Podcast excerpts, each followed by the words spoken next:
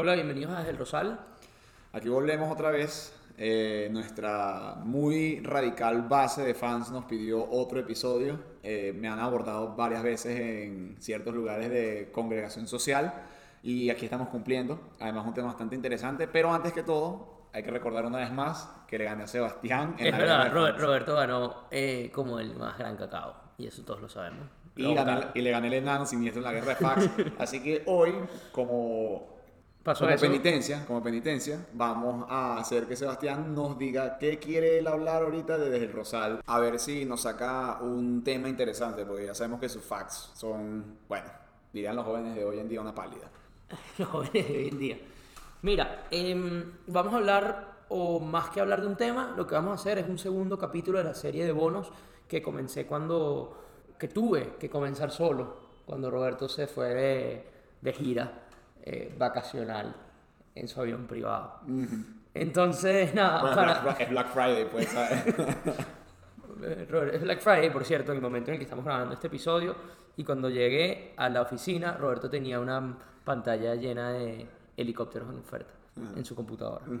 Bueno, vamos a hablar de el- la curva de las letras del Tesoro americano y cómo estas tienen una, o se cree que tienen, una capacidad predictiva para eh, las recesiones económicas en los Estados Unidos y en el mundo. Entonces, bueno, por ahí van los tiros. Eh, creo que esta es la parte donde suena la introducción, Humberto.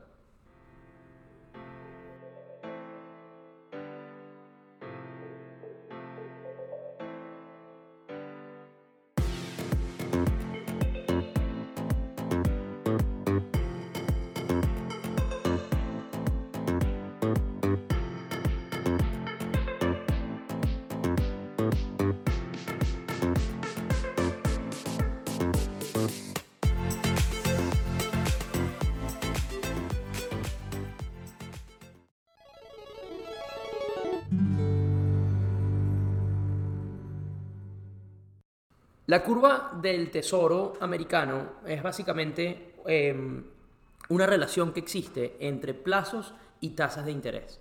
Si recuerdan el primer episodio de la serie de bonos, lo que dijimos es que un bono al final es una especie de préstamo que le hacemos a quien lo emita. En ese momento hablamos de- del ejemplo particular de Netflix como emisor, pero también los países emiten. Y de hecho vimos algunos ejemplos de qué países emitían y qué tasas les exigía el mercado para poder emitir. Eh, vimos a Venezuela, vimos a Argentina y vimos a los Estados Unidos. Cuando hablamos de la curva del tesoro americano, lo que estamos es haciendo referencia a los bonos que emite el gobierno de los Estados Unidos. Es decir, ellos nos dan un bono y a cambio de ese bono nosotros les damos dinero. Con ese dinero ellos llevan a cabo operaciones necesarias para mantener el gobierno, el país, etc.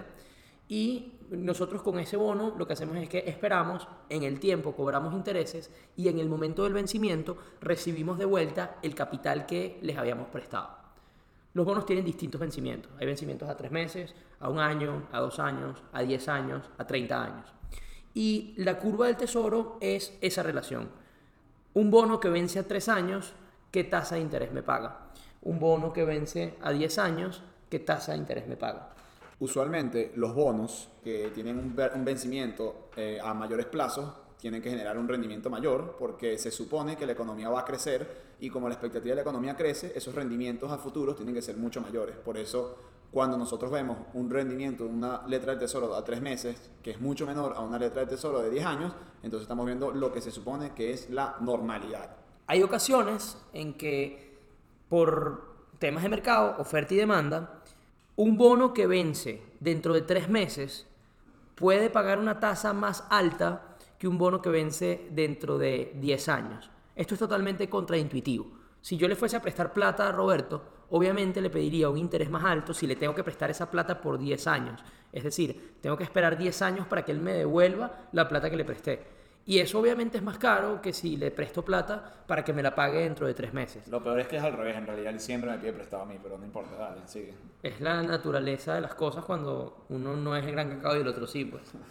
Dicho esto, el economista Campbell Harvey, bueno, la verdad yo no sé si es economista, pero es un profesor de finanzas en la Universidad de Duke, en 1986 publicó una tesis según la cual la curva del tesoro americano, la que acabamos de explicar, tenía la capacidad de predecir el futuro a corto plazo de la economía. La teoría de Harvey lo que dice es que cuando se invierte la curva del tesoro, es decir, cuando un bono a 10 años emitido por el Tesoro americano paga una tasa de interés menor que la de un bono a 3 meses emitido por el Tesoro americano, entonces eso predice una recesión económica en los Estados Unidos. Supuestamente. Supuestamente, dice Roberto el escéptico Pérez. Em, bueno, cuando Campbell publicó esta teoría en 1986, em, él lo hizo observando data desde 1960. Pero en ese, en ese momento era, era, muy poca data y obviamente eso generó controversia en, en, el, en el ámbito académico. Pero ya hoy en día tenemos mucha más data y tenemos que se ha cumplido la teoría desde 1960 hasta hoy. Y ahorita vamos a entrar en detalles con respecto a qué está pasando hoy. Pero en los últimos 60 años, la realidad es que siempre que se ha invertido la curva, eh, esto ha predicho, ¿predicho es correcto? Se predijo. Esto, sí, bueno, esto ha predecido, Sí, ha predecido. una recesión en los Estados Unidos, cosa que ha ocurrido siete veces en este periodo. Ahora, hay unas condiciones particulares. La curva del tesoro tiene que estar invertida por un trimestre o más para que esta teoría se cumpla, porque todas las veces que ha habido una recesión y la curva del tesoro supuestamente predijo que venía una, esta estuvo invertida por un trimestre o más. Además, eh, la curva del tesoro se invierte y la recesión no ocurre inmediatamente después de que pasó un trimestre invertida, sino que suele ocurrir o suele presentarse la recesión un año después de que se cumplió ese trimestre o, o, alrededor de un año después de que se cumplió ese trimestre. El tema del año es un promedio, puede ser más tiempo o puede ser menos tiempo, pero no es algo que ocurre inmediatamente. Esto todo nos lleva a ver qué está pasando hoy en día. Este año la curva del Tesoro americano estuvo invertida por más de tres meses, desde marzo, si no me equivoco, sí, sí. hasta hace unas tres semanas.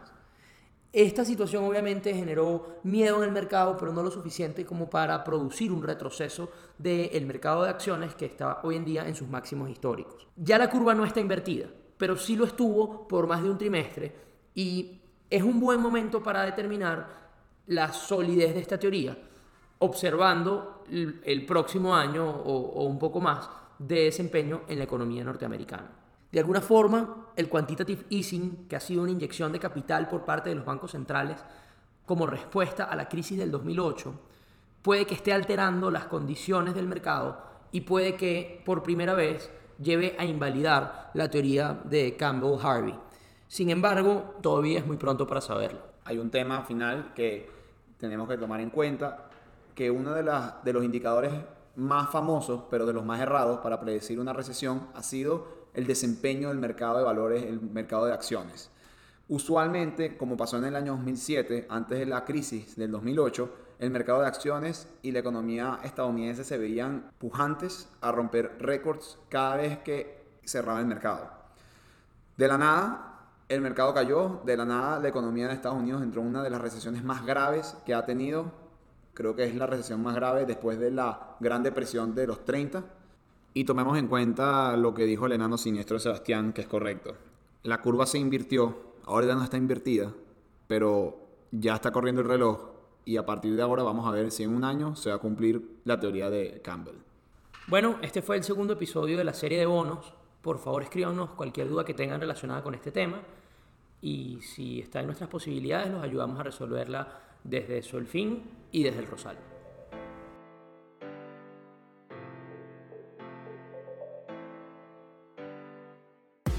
Desde el Rosal es un podcast producido por Solfín Casa de Bolsa. Nuestro director, Humberto Becerra. Y los hosts, Roberto Pérez Jimón y yo, Sebastián Carreño Leandro. Esperamos que nos sigas escuchando y si quieres encontrarnos, ya sabes que estamos en el Rosal.